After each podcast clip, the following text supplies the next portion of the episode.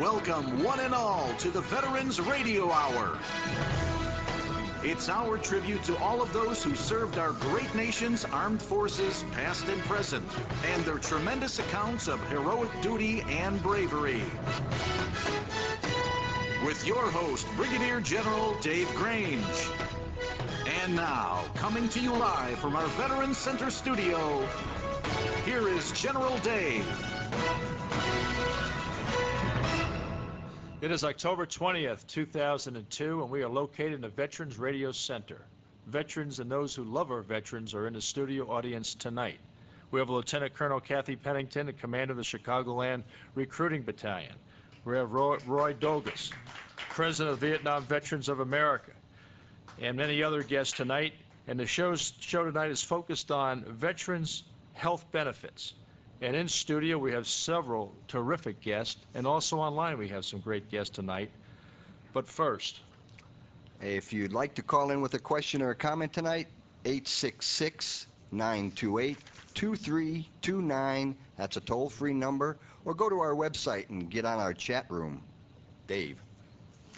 every show, as you know, we dedicate to a fallen comrade. And tonight's show is dedicated to Senior Airman Jason Cunningham, a pararescue jumper trained as a medic, United States Air Force, who spent the last hours of his life protecting his wounded comrades from Al Qaeda fighters as he worked to save the lives of those severely wounded. Senior Airman Cunningham's heroic duty took place in Afghanistan in the ground force's biggest fight known as Operation Anaconda. Cunningham was part of a rescue element made up mostly of Rangers sent in to rescue Navy SEAL Petty Officer Neil Roberts. Two CH 47 Chinook helicopters went in for a long fight against a determined enemy. Jason Cunningham dragged several wounded comrades out of a burning helo to a covered position. He treated them for wounds as well as many others on the team. And though seriously wounded himself, he disregarded his condition until he finally bled to death. He became the first pararescue airman to die in combat since the Vietnam War. Here's today's military quote of the day, brought to you with support from retired Lieutenant Colonel Dan Bogievich. Since tonight we're talking about people, veterans, those that make the military work, we'd like to relay to you a quote from George Patton. Wars may be fought with weapons, but they are won by men. It is the spirit of the men who follow and the men who leads that gains a victory. Ooh, ah. Okay, tonight, uh, several of our guests. First of all, online, we're very fortunate to have with us Congressman Ronnie Shows from Mississippi, is a distinguished leader and fighter for Americans, military retirees, and veterans, seniors, and children. He is a member of the House Veterans Affairs Committee, where he co-sponsored the Disabled Veterans Bill, which provides annual cost of living increase, disability compensation, and other service-connected issues. Congressman Shows is committed to hold the United States government's promise to provide decent health care. His father, a veteran, was captured during the Battle of the Bulge in World War II. Also online with us, we have Ron Regan, known as, as to many as Old Sarge, a key American veteran who has been a champion of our nation's veterans with his radio talk shows and television. Old Sarge has over 20 years of service with the United States Air Force and Army. He was a radar technician in the United States Air Force and later an Army drill sergeant and served in the Ohio National Guard. He served in Okinawa and later in the U.S. defense of then called the island of Formosa. Old Sarge created the Veterans Cafe radio program in Central Florida and also produces a, as well as hosts, a TV program titled Combat Veterans. He also hosts the Orlando TV broadcast uh, show known as Veterans Forum. Old Sarge is a spokesman for veterans issues of all types. In studio, uh, the first of our two guests, we have Rochelle Crump, the Director and Community Liaison for the City of Chicago Advisory Council for Veterans Affairs Commission on Human Relations.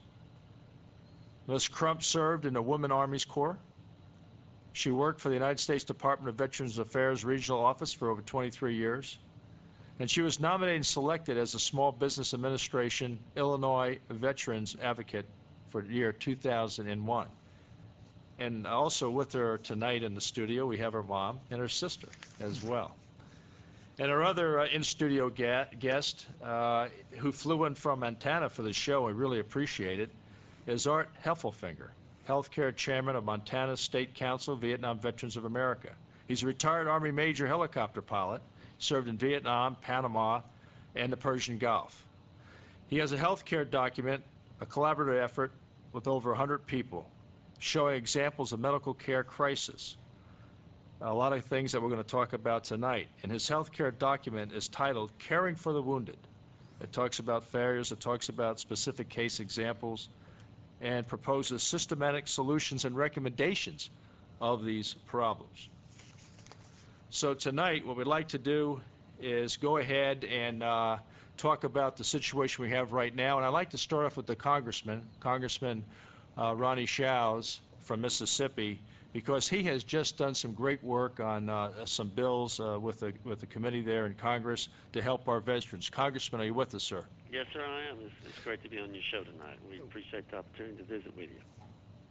Okay, well, I appreciate you being on with us. Can you uh, cover real quickly uh, some of the initiatives that uh, you're you're bringing Yeah. about for change? Well, you know, the concurrent receipt, which affects a lot of military retirees out there who served this country, and these great men and women are the only federal employees who retire from their military service or, or, or federal government, that if they have a service-connected disability, it, that uh, that is deducted from the amount of retirement that they have, and they're the only federal employees that are done like that.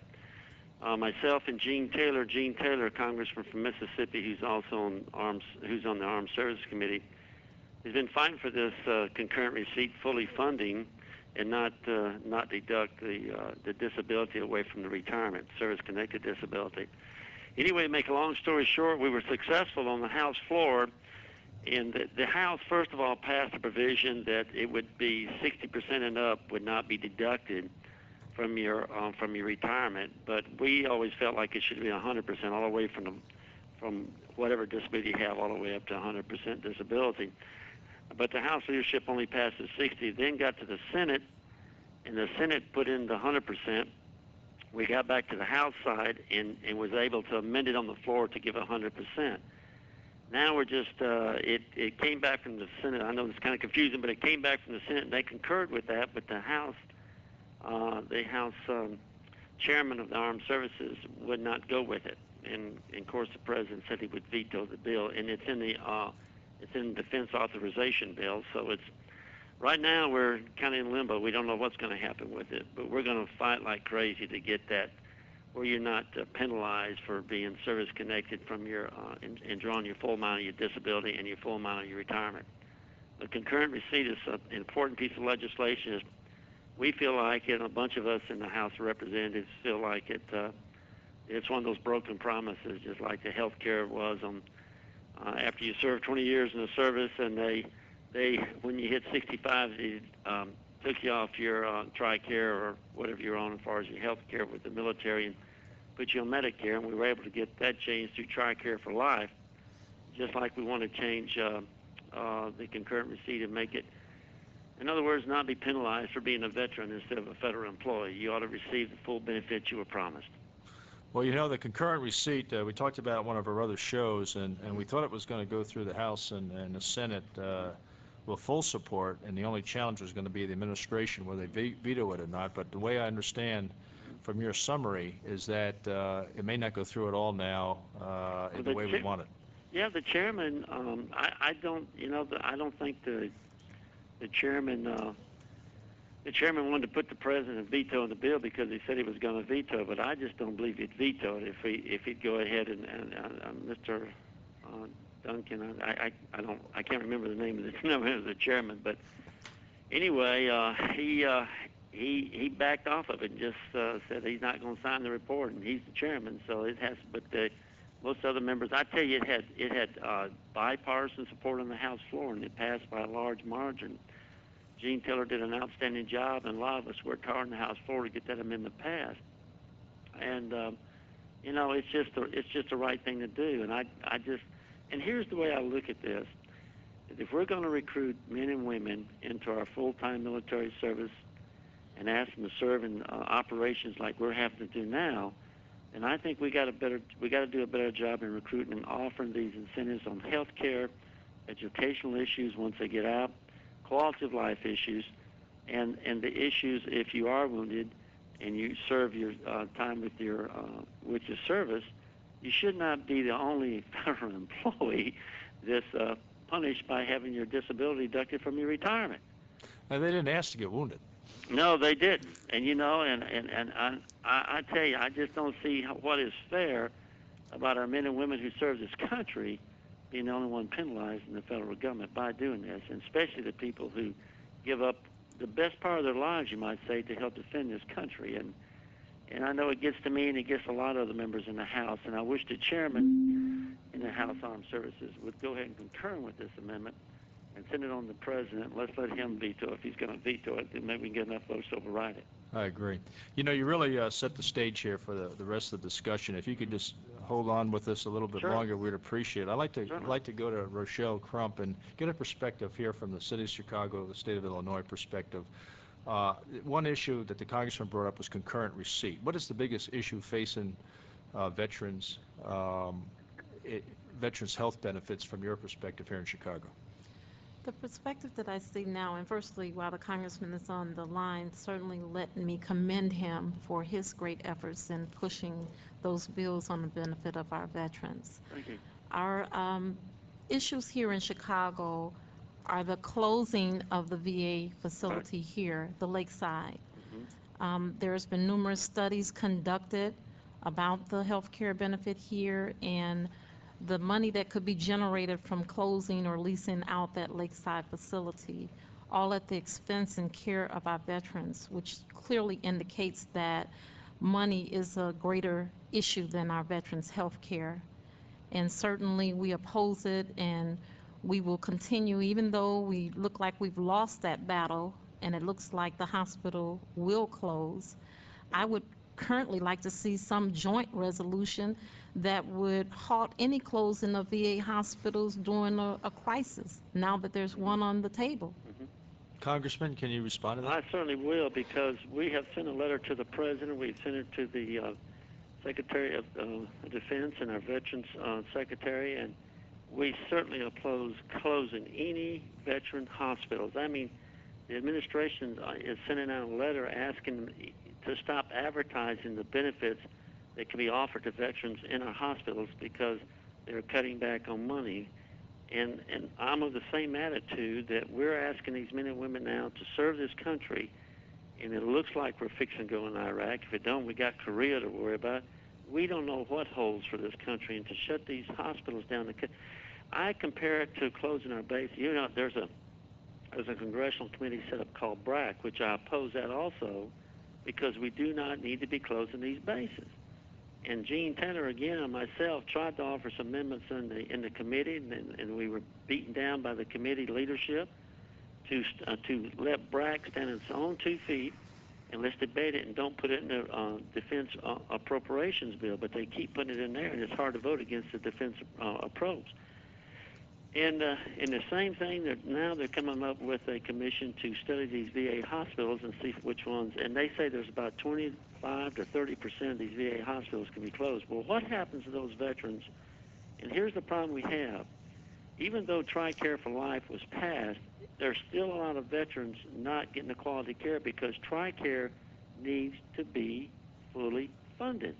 The problem with TRICARE, most of the time they're very slow to pay. A lot of times they pay less than what other insurance companies pay. So hospitals and doctors, a lot of them refuse to take TRICARE. And it needs to, that program needs to be implemented or either give the retiree or the veteran, if it's a right retiree, we need to give them the option to have the same health care that, that the congressmen have and federal employees have, and that's the federal health benefit plan. But our other veterans who are not retired deserve that same health care in those veterans hospitals. And you close those veterans hospitals down. Where did ha- I know in Mississippi, my dad is 77 years old. He's a he, just like you said earlier. He's a World War II veteran. he has to drive two hours. He's 77 years old. Uh, to get to, we had a, an outpatient clinic in Hattiesburg, but the problem with the outpatient clinics, they thought it would ease the burden on our on our Veterans Hospital in Jackson across the country on our Veterans Hospital. What they found out is when they made it a little more convenient for these veterans, they would use these clinics, and now they've stopped taking patients in most of our outpatient clinics. And this is what happens when they don't fully fund the program. The intent may be good, but they need to fully fund the program so these outpatient clin- clinics could take more of these veterans and retirees so they wouldn't have to drive so far. And they should not, two things, they should not be closing down these bases because it costs the taxpayers money every time to do it. And secondly, they better stop shutting down these VA hospitals. I was not aware of the one in Chicago, but I can assure you I would join any resolution to stop it. Well, let me jump in with you there because the way I understand it, we have uh, doubled the enrollees Mhm. in the Veterans Hospital since 1995. Mhm. I understand that right now we have over 6 million uh, enrollees, and by the year 2006, it'll climb to 8 million. So it's hard for me to understand how you would close any of them down. I would like to move on now Mhm. to Art uh, Heffelfinger and get a Montana perspective, because he's a champion of a lot of these issues right now. Art, your comments on the, on the- what we've been discussing? Well, thank you, General. I don't know about champion, uh, maybe just as bothered as everyone else is at the table this evening. If I had to sum it all up from the Montana perspective, we feel that, uh, well, the Middle Ages ended, what, 500 years ago, okay? We're well beyond the days of personal fiefdoms and kingdoms, and we believe that the local population, the local care providers, and the veterans themselves must in fact be part of the decision-making process at these facilities designing these healthcare models, just as Secretary Principi himself so said last year in his guidance, his five-year plan.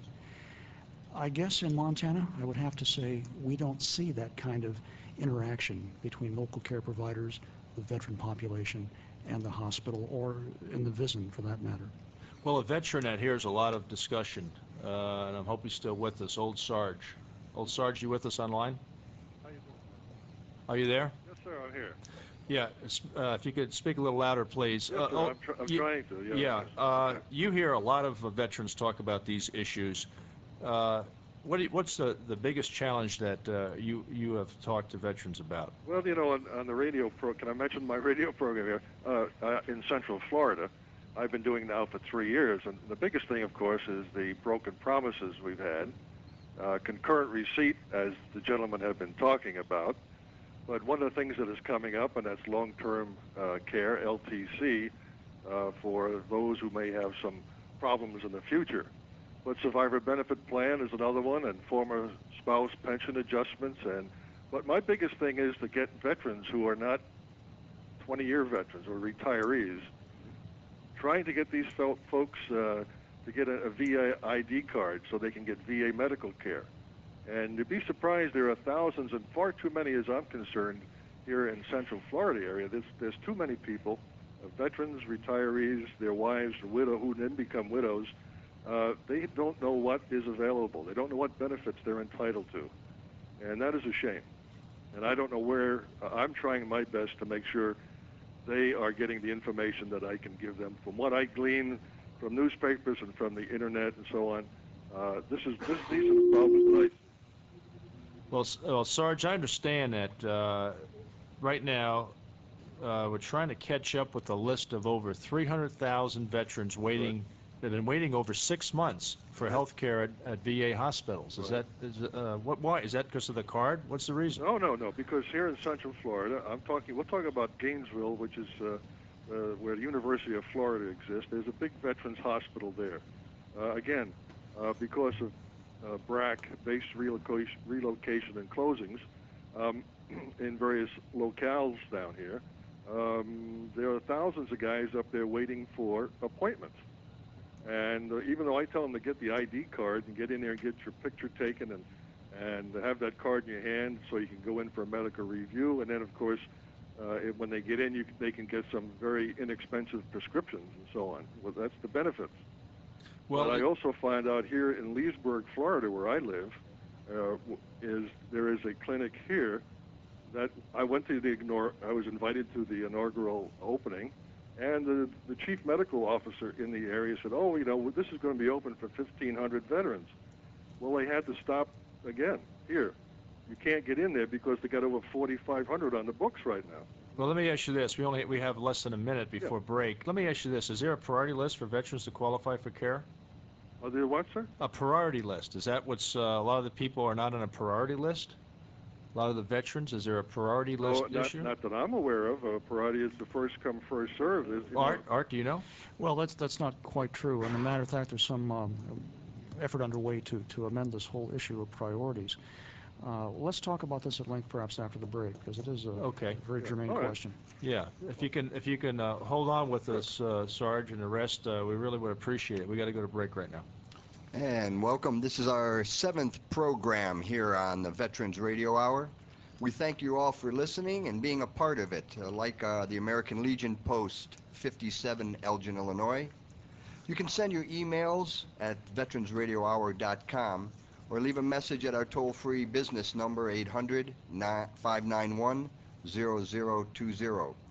On our website, you can go live now with us on a chat room, thanks to GIM Productions in Naperville. Veterans Radio Hour is made possible through the generous support of individual founders and members. Additional funding for tonight's program has come from the Pabst Blue Ribbon Beer Company. In order to continue bringing these historic shows on the Talk Radio Network, we need your support. We need your ideas. That's veteransradiohour.com. Plug into us, let us know you're involved. We also would like to let you know that next week's promo is a good one. We have next week the Department of Veterans Affairs. It's going to tie into today, and that's with Undersecretary Dr. Robert Roswell and Dr. Joan Cummings.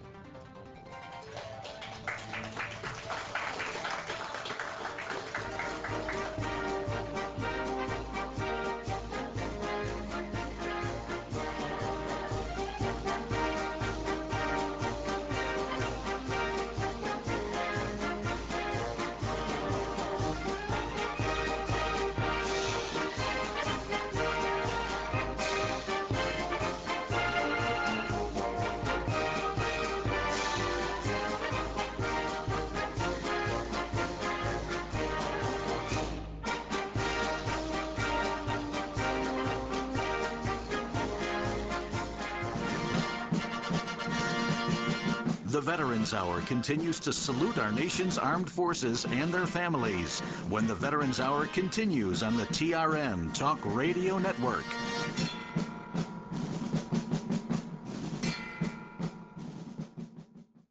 The Veterans Hour now returns to full readiness on the TRN Talk Radio Network. The Veterans Hour proudly presents our military hero's story of valor. Tonight, we're going to talk about Private First Class Joseph Ouellette from Lowell, Massachusetts. He served the 9th Infantry Regiment, 2nd Infantry Division, Yongsan, Korea. His death occurred on 3 September 1950. His story goes as such. When an enemy assault cut off and surrounded his unit, Private First Class Ouellette voluntarily made a recon of a nearby hill to locate and coordinate with the friendly U.S. elements constantly under intense fire as he did so. He left his unit's perimeter again to recover a critical resupply airdrop bundle. When his unit's ammunition ran low, he again left the perimeter to collect ammunition and grenades from the enemy dead and dying. During this movement, he was attacked by an enemy soldier and he killed him in hand-to-hand combat. During the enemy's last assault, he moved out of his foxhole six times to fight Severely wounded, he eventually died of his wounds. Private First Class Ouellette was awarded the Congressional Medal of Honor. My dad, my son, and myself had the honor to spend a day on Firebase Ouellette in the demilitarized zone of Korea. The show tonight would like to salute an active duty service member from the United States Marine Corps, Corporal Joshua Bryce of Winters, Texas. He is concluding a 60-day tour of duty in support of enduring freedom in the Philippines. He is an infantryman assigned to the Marine Security Element detached from the 3rd Marine Regiment headquarters in Hawaii. Corporal Bryce's security element is responsible for the protection of the United States Naval Construction Task Group, consisting of Navy Seabees and Marine engineers who are completing various heavy construction projects on the island of Mindanao, uh, uh, island of Mindanao in uh, the Philippines. He says, I am proud to be deployed in Operation Enduring Freedom. It's a great opportunity to help local people and experience a different culture. Who are to you and your unit, Corporal Bryce, from the Veterans Radio Center? The Active Service Person of the Week was brought to you by Pabst Blue Ribbon Beer. As they say, PBR me, ASAP. General Dave? Well, now I'd like to go back to the guests, but first of all, I see on the line that we have a uh, Colonel Joe Robinson. By the way, he's a, he's an old friend. He's an armor officer. He was a tank battalion commander in Germany. Uh, a great commander, I know, because uh, I was in that same organization. And uh, he was he's medically being retired with 100% disability. Good evening, Joe. How are you? Hi, uh, how is everybody? Great show. Everybody's doing fine. Uh, you you you were calling in. Can uh, I understand you just went through a process that we're talking about tonight? You saw a lot of other soldiers on your left and right right flank that did the same thing. Any comments? Uh, I have several. Um, uh, first of all, uh, what your guests have been saying tonight are, is right on for everything that I've seen. Uh, I really represent the, the far end of the spectrum, the severely disabled veteran. I have uh, chronic progressive multiple sclerosis, and my walking days are long gone, amongst other things. But the really good news is, is thanks to some of the people that are uh, on your panel and in our country, if you get through all the criteria, the benefits at the end of the tunnel are wonderful. They're just tremendous. But as old Sarge said, a lot of guys don't know this. So whereas I may have the ability to figure that out or talk about it or fight for it, a lot of guys on my left and right just don't know about it. And uh, it kind of takes me back to a couple years ago when, uh, if you remember, General Shinseki started a uh, study of the Army's readiness system and said, why are we doing this and how are we doing this? In fact, you got involved in that. And um, as did I. And I think we've kind of missed the point on a lot of this disability stuff uh, and why we have the system we have.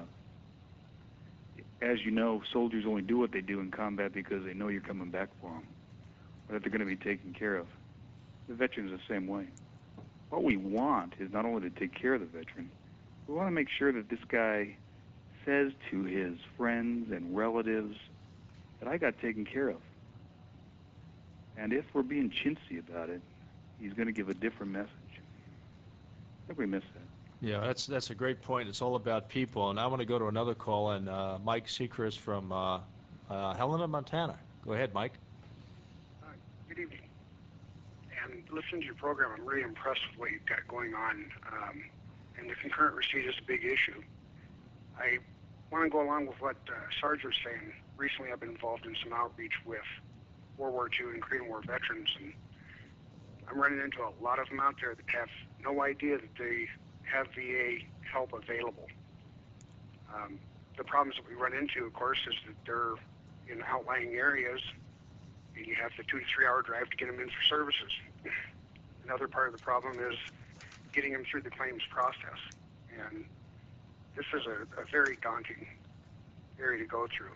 Um, the tunnel, as it was referred to by the colonel, and there's times it's just totally disheartening, and many people walk away from it rather than continue on with that process. And my concerns are that there is programs being pulled from the area, such as the Veterans Outreach. Um, the Vet Center program has been moved from our local area saying that the VA hospital can take care of it, when in reality they don't have the facilities or the people to do it. And I'm hoping that uh, through this type of program that we'll be able to get funding going to be able to keep these programs up to date and, and to reach those that need the help.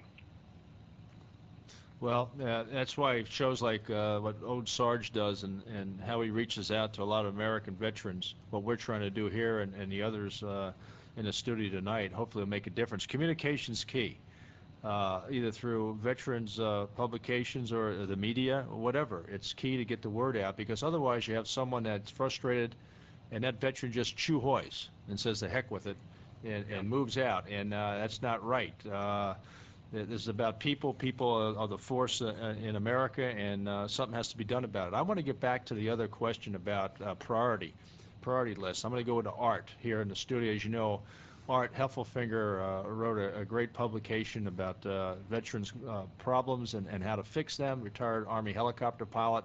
He's healthcare chairman in Montana. Go ahead, Art.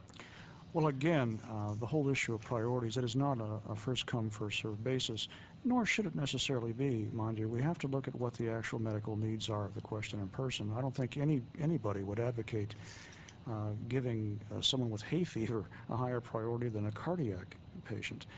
Well, the issue right now before us is that because of the system being so overtaxed, as I understand it, Secretary Principi wishes to give priority to those individuals who are 50% disabled or greater, and they in turn get first priority for their medical condition. The question arises, what medical condition?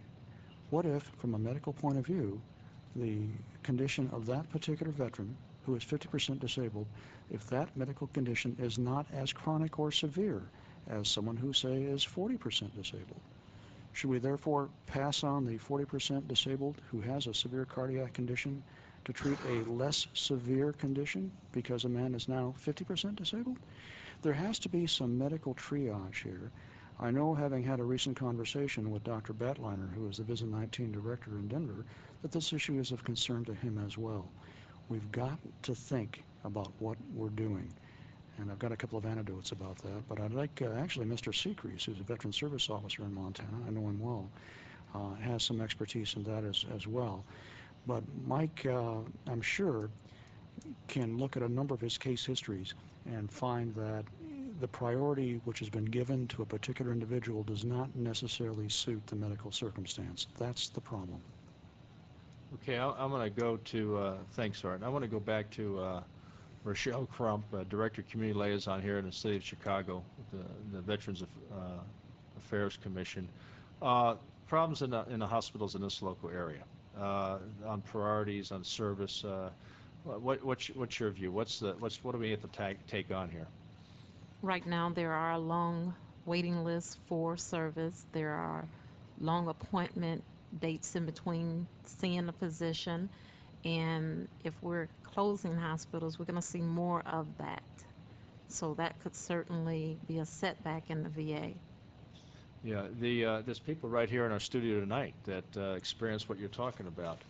And uh, I want to now go uh, uh, to a concern from someone from Yorktown. Uh, and the federal employees, uh, for federal employees to get disability, why not veterans?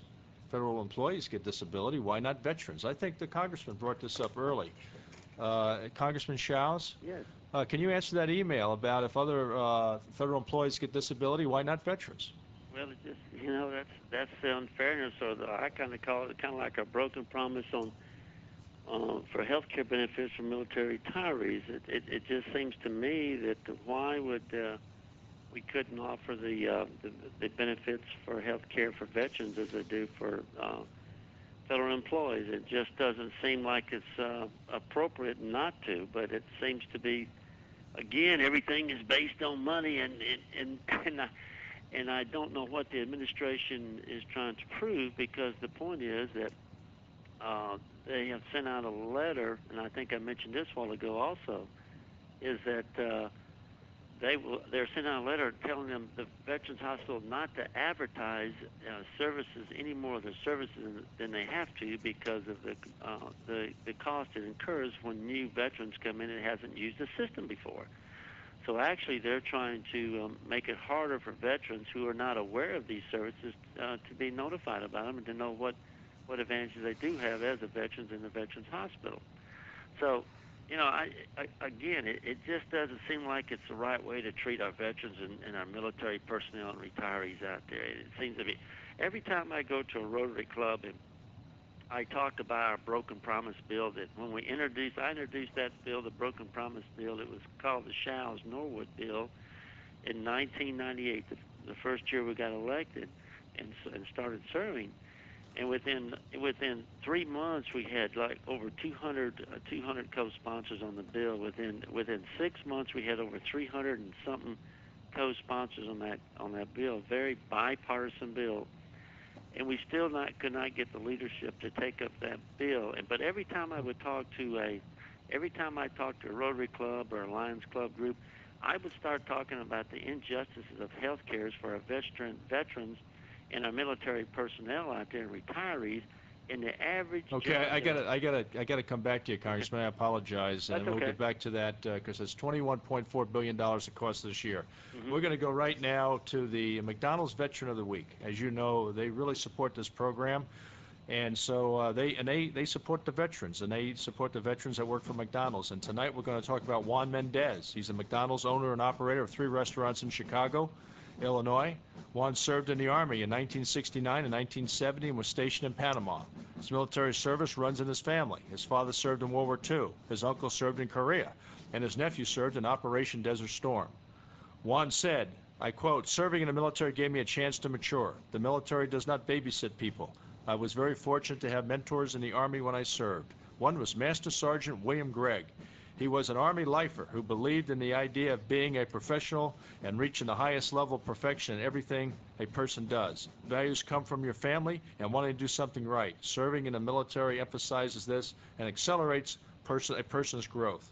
The Army is like a business community. If you, if you are good at what you do, you will be successful. Hi, uh, she'll have a Happy Meal and I'll have the Big Mac. Dad, when will I be old enough for a Big Mac? When you're in college. College. Now, when you register specially marked McDonald's gift certificates at upromise.com, a portion of the value goes into a upromise account for a child's education. So, the more specially marked gift certificates you buy, the more you'll save for college. I want to be a doctor. Hello, gift certificates. Sign up for free and get the details at upromise.com. We love to see you smile. You're listening to the Veterans Hour on the Talk Talk Talk Talk Radio Network. Weigh anchor mates, the Veterans Radio Hour now continues full speed ahead on the Talk Radio Network. Aye aye, sir. Each show, we talk about what's happened years ago in the military related to today's date. Today, October 20th in 1950, the 187th Airborne jumped, 187th Airborne jumped behind enemy lines in Sukchon, Sunchon area of Korea to seal off escape routes of the North Koreans escaping to the north. The American paratroopers succeeded in demoralizing the North Korean troops to the point where they began surrendering in mass. My dad happened to be on that jump. Today, in 1962, President Kennedy told the American people that there was a Soviet buildup in Cuba and that he ordered a naval and air quarantine on shipments of offensive weapons and military equipment to the island. During this very tense time, an agreement between the United States of America and the Soviet Union was reached, avoiding war. Now I'd like to go back to our to our guests, uh, both uh, on the telephone with us and also in studio, and ask them to to spend about 45 seconds to make a salient point, a recommendation about the subject tonight, and what could be done about it. And I'd like to start off first going back to Rochelle Crump from uh, Chicago, Illinois. Rochelle. I would certainly like to see the VA reconsider the decision to close the VA hospital, taking into consideration that various medical research studies are ongoing uh, with the different wars and new disabilities are created and added to the list, such as with Agent Orange, um, the different cancers, now the hepatitis C, now the diabetes, and just ongoing disabilities. I'd like to see the VA just take that into consideration, knowing that closing the hospitals is like taking the benefit away from those who will need those services along the way. And instead of closing the hospital, why not make it a VA extended care facility? There are very few of them in Chicago. They're all downstate in Anna and um, LaSalle and Mon- um, Manteno, Quincy. Nothing in Chicago for the elderly here. And that's what I would like to see the VA do. Although we welcome the expansion at the VA West Side with the new parking facility, then we would certainly like to see them reconsider our needs here in Chicago. Okay, thank you. I'd like to now go then back to Arthur Helf- Heffelfinger from uh, Montana. We have to spend, I think, less attention on the precise literal interpretation of the bureaucratic regulations and more attention on the people. Several months ago in Montana, a veteran suffering from chronic pain took his own life. He called the local civilian hospital, said, send an ambulance, I don't want my wife to find the body. Before the police could respond, he in fact went out in the backyard and shot himself. His wife came home, found the police, and the ambulance crew, and her husband lying in the backyard. Two weeks later, she filed with the VA for a claim for the cost of the ambulance removing the body. That claim was denied. Why? She had failed to obtain prior approval. Because you see, ladies and gentlemen, there's a VA regulation which says before you can pay for any outsourced medical services, you have to obtain prior approval. How long should the body have been required to lay there? The first snow, the first freeze? Come on. Tough example. Okay, I'm going to go back uh, to Texas to Colonel Joe Robinson, uh, tanker, uh, who's just being uh, going on retirement from a, with 100% disability. Joe, uh, a summary, a comment for the audience? It, it's not about money. Uh, the the bills that are before Congress now, the five billion one's tough, but it's not about money. You, we need to rethink this entire issue. It's a long-term thing about recruiting, the cost of recruiting, and the future of the nation. Okay, that's right. It's, it is about people. It's, uh, I mean, it's, it takes some money, but it's about people. You're going to send people into harm's way. You got to take care of them when they get back. I'd like to go now back to uh, Ron Reagan, uh, Old Sarge down in Florida. Old Sarge? I'm still here. Okay, sir. Listen, one of the th- I'd like to agree uh, a comment here with, uh, of course, Co- uh, Congressman Shows and uh, and uh, Arthur Heffelfinger and, and Joe and all. But I want to mention the fact that, you know, my perspective here at this level, uh, the fact that many of these uh, veterans, when you go visit them and talk to them, and I know these fellows have gone out in outreach programs and talked to various veterans groups, but I find there's a lot of number of, number of those folks just don't want to listen uh, for whatever reason. And you know, there are a lot of other people uh, besides us who are talking tonight, because you know what? Uh, I'm sure that some of you know about this military retirees grassroots group. I don't know if you ever heard of that Oh, or yeah. not. Yeah, we have. Okay, I know Mr. Shows has, and of course, you know we we've heard of the American Legion and the others, uh, but AMR, American Military Retirees Association, and all these other places, you know, the DAV and the TROA and the Retired Enlisted Association, they're all trying to get these fellows to uh, understand what the problem is. That you know there are benefits out here, and if they'd only come forth, and unfortunately, we hit that dead end. They have this barrier saying, okay, you know, we're too full. We don't have enough of this. We don't have enough of that. The hospitals are overcrowded, and, and we can't get any more people to function through the uh, uh, clinics. And so, you know, no matter what we do out there, we're helping. We're helping somebody. I know I am. And thank God too, we have a lot of veteran service officers in every county in the United States, and they certainly help everyone. Well, too. th- well, and hey, Old Sarge, thank you. You do an awful lot. And, and I'm going to go now to Okay. Congressman Ronnie Shows.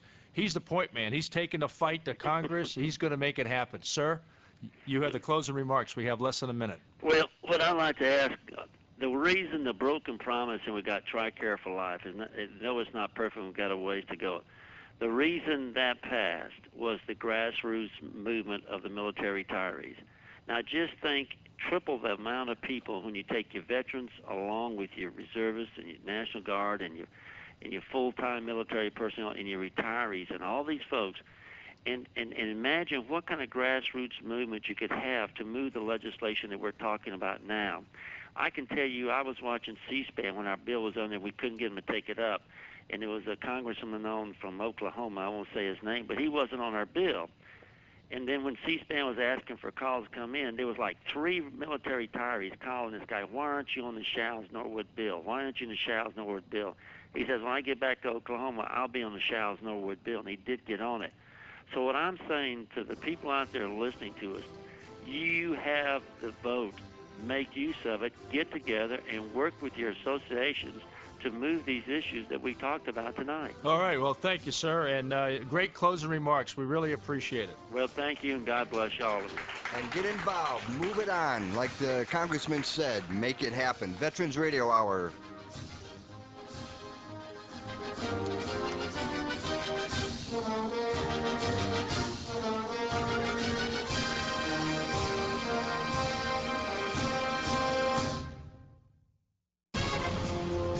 Veterans Hour now returns to full readiness. Okay, in the first hour, uh, we really ran out of time. We uh, had a, a very important subject about veterans' health benefits. Uh, some of our in-house guests, there's much more I wanted them to say. And so what we're going to do, we're going to we're going to get that right now. We're going to spend a few minutes and, and, and talk to them. We're honored to have them with us, and we want to take advantage of their expertise, their experience. And it's it's an important issue, and uh, and so I want to go back to to Art uh, Heffelfinger from uh, uh, Montana, who's uh, key in Veterans Affairs. And there's a few things that he wanted to say, and, and he and he one of them he brought up to me right after the show had to do with command. Well, it's like command responsibility, he said. And I, I'd like him to explain that to the audience. Go ahead, Art. Well, we drew an analogy, I I think, from our military days. Um, the individual commander, the unit commander, where the rubber hits the road, that's where the responsibility lies. And I think that's true within the context of the VA as well. Uh, Secretary Principi uh, is a man for whom I have great respect, a Vietnam veteran himself. His wife, his wife is a Vietnam veteran, uh, two sons who are Air Force pilots. Uh, Secretary Mackay, Secretary Principi's immediate deputy, I've talked to personally on a number of occasions, emails. These people have the concerns of veterans at heart. But the bottom line is that unless the individual hospital administrators, unless the individual VISN administrators reach out to the constituency that they purport to serve, unless they are open-handed in their dealings with local and state legislatures and with the veteran populations themselves, we're never going to get to that point that Secretary, Secretary Principi has mandated.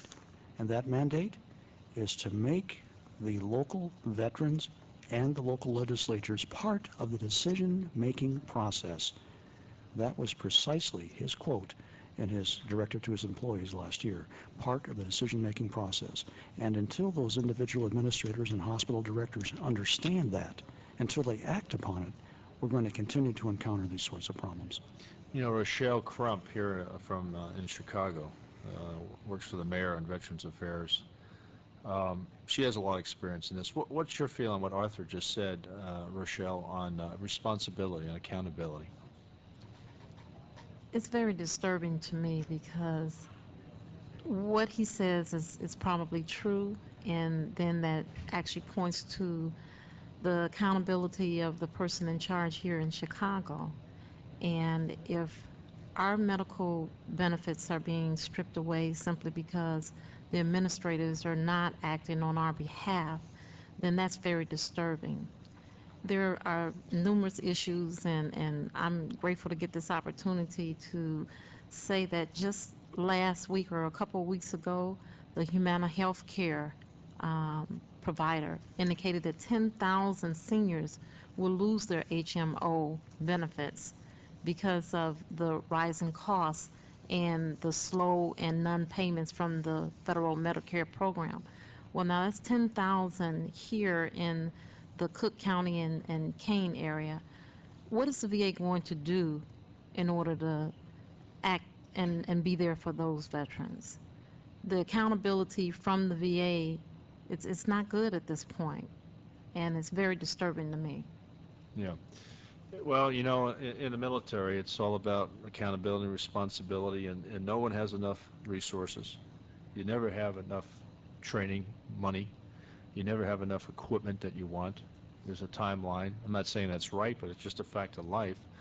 So if you know, if it's cost 21.4 billion dollars this year for veterans health care, uh, it's a good bit of money. But you know, uh, you get what you pay for.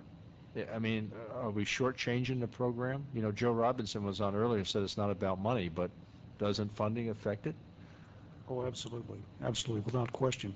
We're at what the uh, 57 billion dollar level right now, I think, in our annual budget for VA. Uh, this year, we'd like to see another 3 billion into that uh, at a minimum. And I don't speak, of course, for our, our national president of Vietnam Veterans of America, Tom Corey, but he's articulated that as well. It is about money, but it's also about the efficient use of the resources we have, and it's about integrating the veteran and the legislatures into that decision-making process I keep harping about. Rochelle? What price tags do we put on the lives that were lost in the different wars? What price tags do we put on the lives of those who lost limbs? There's no cost that could ever replace those things. So to say that it's about dollar and cents, it's just disturbing. Yeah, no, that's, uh, you're right. It's, it's, it's, it's again, it's about people and, uh, you can't put a price on that type of thing. I want to go back to our, uh, executive producer, Kenny, Kenny DeCamp. Well, I- Kenny? I just have a question now as a veteran myself. I know one veteran, good friend of mine, has never been to the VA, has never had to deal with the VA, has all his own medical benefits, he has enough money to take care of. Aren't there a lot of veterans like that who aren't even using the VA? Which disturbs me to understand that if there's so many of them that were given this opportunity that aren't even taking advantage of it, why are we seemingly so much in a stranglehold that there isn't enough for the few or, or those millions that are, and there's got to be more than just my friend who doesn't have anything to do with it. Well, I, th- I think that's true. I also think that there are a number of veterans out there who perhaps don't have the resources that your friend does, but who wouldn't go near the VA hospital with a 10-foot pole. Uh, and there are some reasons for that. That's not only the VA's fault uh, as well. I think one of our earlier guests made the point that uh, the veterans themselves have to be more proactive and, and have to make some effort on their part. That's true. Bottom line, from that aspect, Kenny, I think it is dollars. I think we do have to have a lot more revenue into the system. There are veterans who are totally turned off from the government system, period. A lot of veterans who have been denied uh, benefits for their claims, they are turned off. A lot of those are Vietnam veterans. You have veterans also who just don't trust the VA because they give and they take. And they take at the most critical time when those benefits are needed. You know, uh, in, in Arthur Heffelfinger's uh, Caring for the Wounded um, document, one of the, he brings up five points. I want to ask a question on one of the points.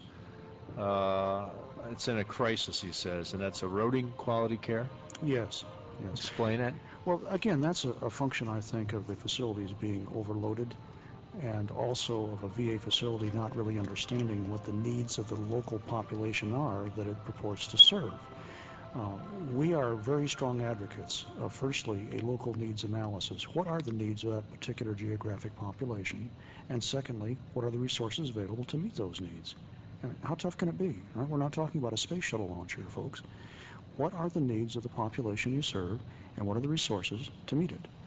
We have seen historically, as incredible as it sounds, a, a simple lack of responsiveness and cooperation to determine those two things. What are the needs and what are the local resources?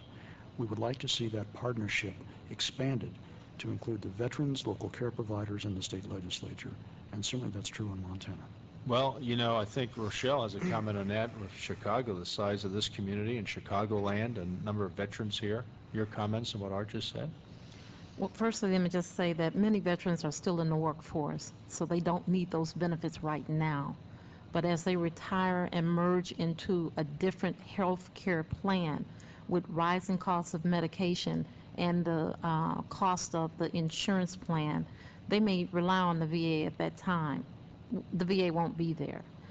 The demographics here in Chicago, uh, with the three studies that they conducted here, those studies were flawed because there's no real actual number or way of counting veterans here in Illinois, and I don't see it being done in any state as well.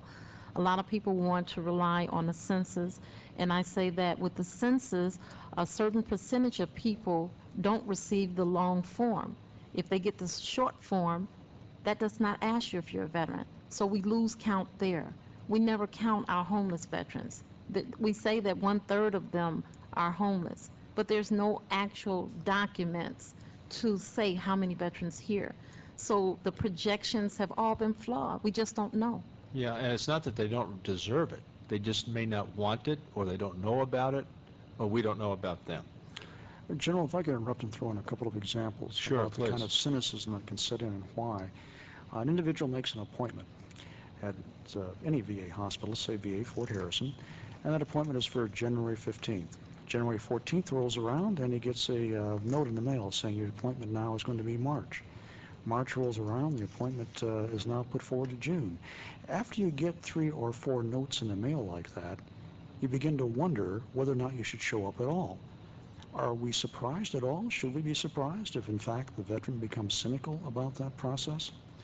I have at home, in my office somewhere, buried in my desk, a note like that canceling an appointment. I believe the date was uh, March 14th. The only problem is the postmark on that letter is March 15th.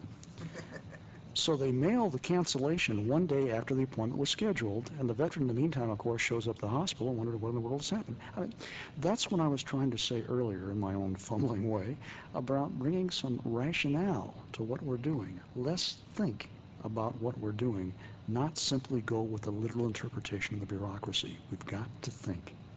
Well, you know, uh, that's right. Actually, in the, in the earlier part of the show, Art, I understood what you said. It was uh, you articulated very nicely in defense of yourself there. Uh, I want to go back to another point you highlight, though: intimidation. And I want to go to Rochelle for this.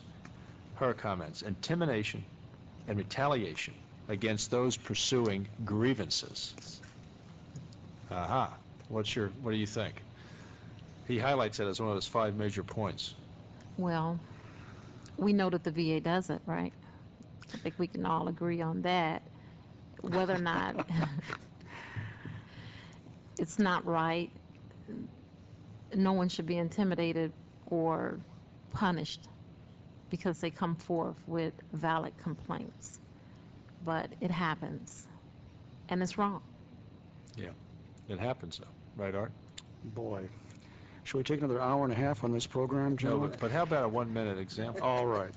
If, for instance, you, um, or you're running a homeless program at a particular VA hospital, and you become uh, very proactive in asserting what you think the veterans need, and you go in the next morning and find that your job has been changed.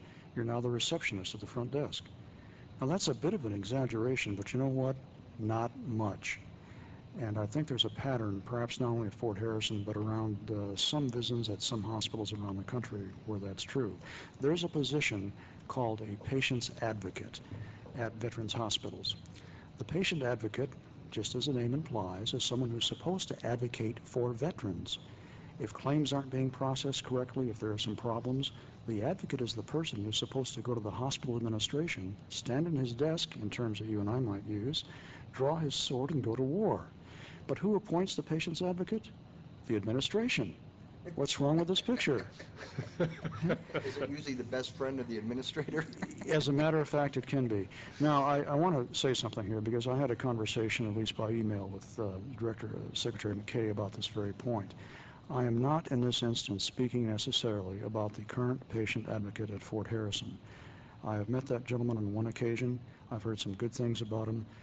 My point is that systemically, there is a conflict of interest in the system where the very person who's supposed to advocate most forcefully for the veteran against the administration, if need be, where that very person himself is appointed by the administration, there is an inherent conflict of interest. And I put it to you that that patient advocate should be appointed or should be selected from an authority higher than the hospital itself, perhaps even with some input from the veteran community itself. Well, we've heard that uh, these, uh, the secretary, the undersecretary, and his doctor under him, and uh, some of the other departments of this current Department of Veterans Affairs are supposedly the best that we've had in years, and that these are some people that are trying to make a change. Would, from what both of you know in this, is this true? I, I'll defer to the lady, excuse me. Well, the advocates here in Chicago, I have to say that they do a good job in advocating um, for the benefit of the veteran.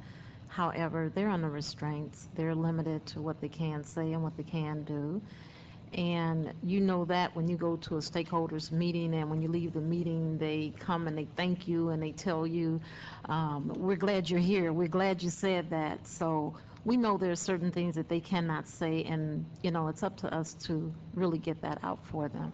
Okay, uh, final question for, our- for our fine panel, and it has to do, since we're all taxpayers, uh, the, the one point on, and this is an Art's document, cost shifting to other agencies at the taxpayer's expense. I'd like to have Art explain that, what he meant, and then I'd like to have Rochelle comment. If we have a situation where an individual is taken to the hospital and he is turned away and told to go to a local care provider, and this individual has no means to pay that local care provider, he then falls into the local or state welfare system in some capacity or another. Other agencies funded by state and local taxes then pick up that burden. On the other hand, you and I in the meantime are paying our federal taxes. We wind up, don't we, paying three times over for the same veteran's care. We pay federal taxes for that veteran, we pay state taxes, we pay local taxes. We shouldn't have to do that. The Veterans Administration, the Veterans Hospital in question, should live up to that responsibility, pay for that care. If they can't provide for that care themselves, fine, refer them to a local care provider, but pay for it. That's the bottom line. Rochelle? I really haven't seen any disturbing cases like that here in Chicago, only a few, but they were resolved, so I can't say anything negative about it. I think the VA has here in Chicago done what they could in order to make sure that the veteran did not get the short end of that. Yeah. Well, I want to thank our panelists uh, here on the show and, and studio guests. Uh, I learned a lot tonight. I hope everybody else did. Uh, I'd like to just give a few closing remarks. Um, you know, several of our guests, Rochelle Crump, Old Sarge, and the others said it's all about people. It's about people. It's about veterans, those who fought our nation's wars, that experienced pain, sorrow, happiness, life, and death. And the next time you hear the tunes of that bugler called taps, and it puts a lump in your throat and creates tears in your eyes, you need to think about our veterans, what we're talking about tonight on veterans' health benefits, on POWs, MIAs, on honor our veterans, on our monuments to our dead, all the things that have to do about veterans, America's veterans, and why uh, this show does what it does. Thank you very much, and good night.